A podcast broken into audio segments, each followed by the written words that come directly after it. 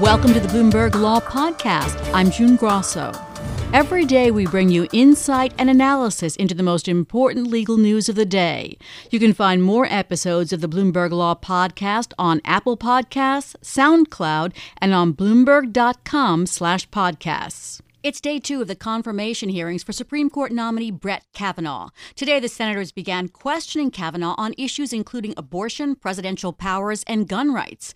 Democratic Senator Dianne Feinstein asked Kavanaugh about his 2011 opinion, arguing for striking down the D.C. assault weapons ban and saying it was unconstitutional to ban assault weapons because they're in common use. Here's his response.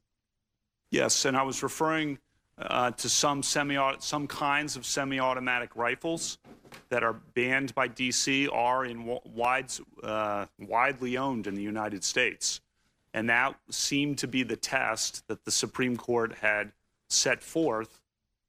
Joining me is Neil Kinkopf, professor at Georgia State University College of Law. Neil, what struck you about Kavanaugh's answers this morning? Well, he's being um, very careful. So the the process proceeds with senators coming at him with sharp implements and him trying to apply anesthesia. Um, and I'm afraid the result for for those of us watching feels like we've been lobotomized. Uh, well, you know, Supreme Court nominees seem to be more and more adept at evading answers. So Kavanaugh has said he doesn't want to comment on things that were litigated before, like presidential subpoenas. He doesn't want to answer hypotheticals on presidential pardon power or something that's going to come up. He doesn't even want to comment on past Supreme Court rulings like Roe v. Wade, except to say it's settled precedent. So, what is the point of these hearings? Well, it's a kind of kabuki, right? So the hope is that the among senators is that they will catch him and trip him up, and he'll say something substantive. Um, and his job is to try to run out the clock and not say anything that gives anybody reason to object to him. So he'll say, say "Excuse me." Precedents can't be overruled, or much more importantly, that precedents cannot be revised, revisited, and rendered meaningless, even though they're not formally overruled. And that's much more the Supreme Court's usual way of doing business. So we know that every Supreme Court nominee who's come before a committee like this says that they're they're going to follow established precedent. But then we saw Gorsuch, his first term on the bench, and he participated as the fifth vote in a decision that overturned 40 years of Supreme Court precedent as far as union fees. So, can we take their saying they're going to follow precedent with more than a grain of salt? Well, of course not. Right. And when they say that they will follow precedent, they don't really mean they will follow it. They mean they will respect it as precedent. And, you know, Roe, Brown versus Board of Education overruled Plessy versus Ferguson, a precedent, and properly so. So not every precedent has to be adhered to. I can think of several that I would like to see overruled that never should have been decided in the first place. Um, they are still precedents. They are entitled to some degree of respect. Um, and that's all the more that Kavanaugh means to indicate, which is to indicate nothing. So he was both a politician and a judge. Do you think his politician side is showing more or his judicial side? Right. So he's clearly spinning, um, and now he's acting as his own client and, and spinning to assure the Senate, and really not the Senate, but playing beyond them to the cameras to assure the public that really there's nothing to see here. But his time as a politician, as a really as a political operative in the White House for President George W. Bush, there's a lot back there that's really troubling, right? You think back to the Bush administration's warrantless surveillance program, you think of the torture regime, you think of all the ways in which that administration sort of waged war on the rule of law and the idea that law could constrain the president. Um, and that's what's hiding behind all of these kind of saccharine answers that he's giving. And though that issue and those questions are probably in the documents that the Democrats have not been able to get. Do you agree? Right. Or? Why else withhold? Why else withhold them? Right. There's something being hidden. We don't know what it is, but we know that something is being hidden, and there's every reason to suspect it's that. We saw Senator Leahy today trying to get at some of the issues that came up in his last confirmation hearing. And he was searching for some kind of email and it didn't seem to have it. And do you think he'll be able to get that and we'll hear more about that, or is that a dead end? Unless the public demands it, it's a dead end. So because they don't need they don't need Leahy's vote. They don't even care about Leahy's vote. The public demands it. You say there there mm-hmm. are protests. I've never seen protests like this at a Supreme Court hearing because they they stopped the hearing several times yesterday and they stopped it again today. Do those protests matter? Do they even get him off his game? They don't seem to get him off his game. I think he's well prepared for them. If he wasn't yesterday, he certainly knew what was coming when he came in today. So I, I don't think they have they have that kind of effect. The question is, how do they play among the public generally? And I'm afraid I think they tend to make Kavanaugh look sort of hectored and and sympathetic. So if you were on the committee and you were able to ask a question, what question would you ask that you think might actually reveal something? Right. There is no question that will. There is no magic question. If I if I could formulate one, I, I would have, and and the Senate would have asked it. They have very smart people working on these hearings. The problem is the format allows for the witness to give anodyne answers and essentially filibuster and run out the clock.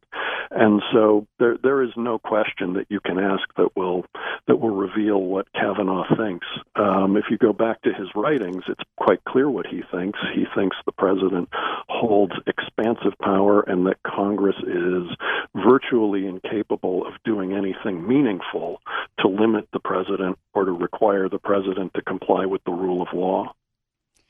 And what he he mentioned, he said that he considers the Nixon case to be one of the greatest Supreme Court cases. What did you make of that?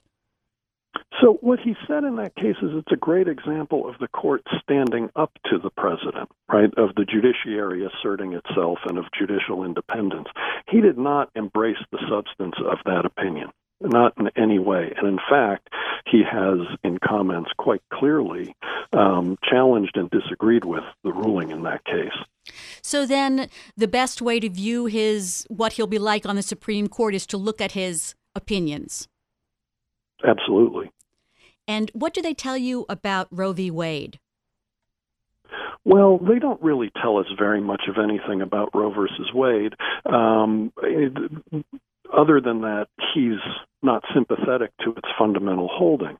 And so I think what that tells us is at the very least, he will find regulations that states adopt as not imposing an undue burden on a woman's right to choose.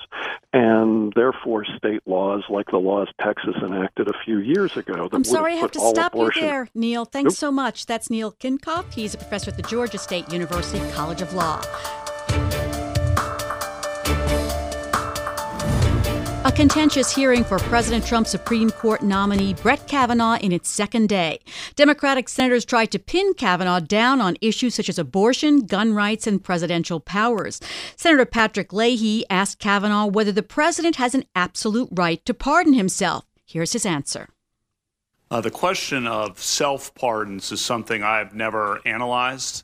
It's a question that I've not written about. It's a question, therefore, that's a hypothetical question that I can't begin to answer in this context as a sitting judge and as a nominee to the Supreme and the other half of- the, Joining me is Justin Reed Walker, professor at the University of Louisville Brandeis School of Law. Justin, did you learn anything new about Judge Kavanaugh from these questions this morning? You know, I think what Judge Kavanaugh said it was was out there already. He's written 300 opinions from the uh, bench for the past 12 years, and he's written multiple law review articles in some of the most prestigious journals in the country. Uh, so there are obviously some questions that he hasn't answered before today, and that he can't answer for ethical reasons. Uh, but I think you know it, we don't have to guess too hard about what kind of judge he'll be on the Supreme Court. Uh, he'll be the same kind of judge he's been for the past 12 years which puts him where on the Supreme Court if you're looking at the Supreme Court on a spectrum from conservative to liberal? You know, I, I think that Judge Kavanaugh has something in common with everyone on the court. Uh, you know, he's replacing Justice Kennedy, and Justice Kennedy has been in the majority of every Supreme Court decision that has vindicated an opinion by Judge Kavanaugh. That's happened 13 times, which is a pretty unparalleled record of vindication for a lower court judge. So there's clear overlap there uh, between, you know, Judge Kavanaugh and Justice Kennedy, but also between Judge Kavanaugh and you know other majorities of the court. Some of those opinions have been unanimous. The most recent opinion vindicating Judge Kavanaugh's case uh, was written by Justice Breyer uh, in a criminal procedure case where Justice Breyer and Judge Kavanaugh ruled for the criminal defendant. And we're talking to a law school professor, Justin Reed Walker. So, Justin, what stood out to you most in this day of questioning?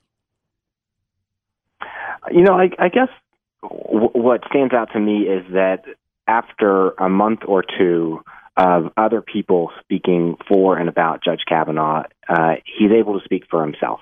And I think that's great news for him because the Judge Kavanaugh I worked with every day for a year as his clerk and who also taught a class I took when I was in law school is a Judge Kavanaugh who is unfailingly thoughtful, who approaches the law in a mainstream way, who's a real judge's judge. And, uh, you know, the more Americans hear from him and learn about him, the more I think they're going to like what they see. Well, since since you uh, clerk with him, do you watch him and feel that this is the Judge Kavanaugh that you knew? Is he able to express himself as he did personally, or is too much pressure? Oh, I don't think it's. I don't think it's too much. It's too much pressure. Uh, you know, it's it's obviously difficult to express yourself over the the shouting of protesters who who are being arrested. But it seems like today there's been a return to some of the civility, uh, both from the audience and from the questioners uh, that we've seen in past confirmation hearings. And Judge Kavanaugh has had an opportunity to explain a little bit about his background, a little bit about his 25 years of public service, a bit about his wonderful family, and most importantly, uh, a bit about his approach to the law, which is really an approach that begins with an understanding of something he told us in chambers that every case is a separation of powers case. Every case requires the judge to remember that the other. Branch- Justin, we'll have to stop you there. We'll talk to you again in the future. That's Justin Reed Walker, professor at the University of Louisville Brandeis School of Law. Thanks for listening to the Bloomberg Law Podcast. You can subscribe and listen to the show on Apple Podcasts, SoundCloud, and on Bloomberg.com slash podcast. I'm June Grasso. This is Bloomberg.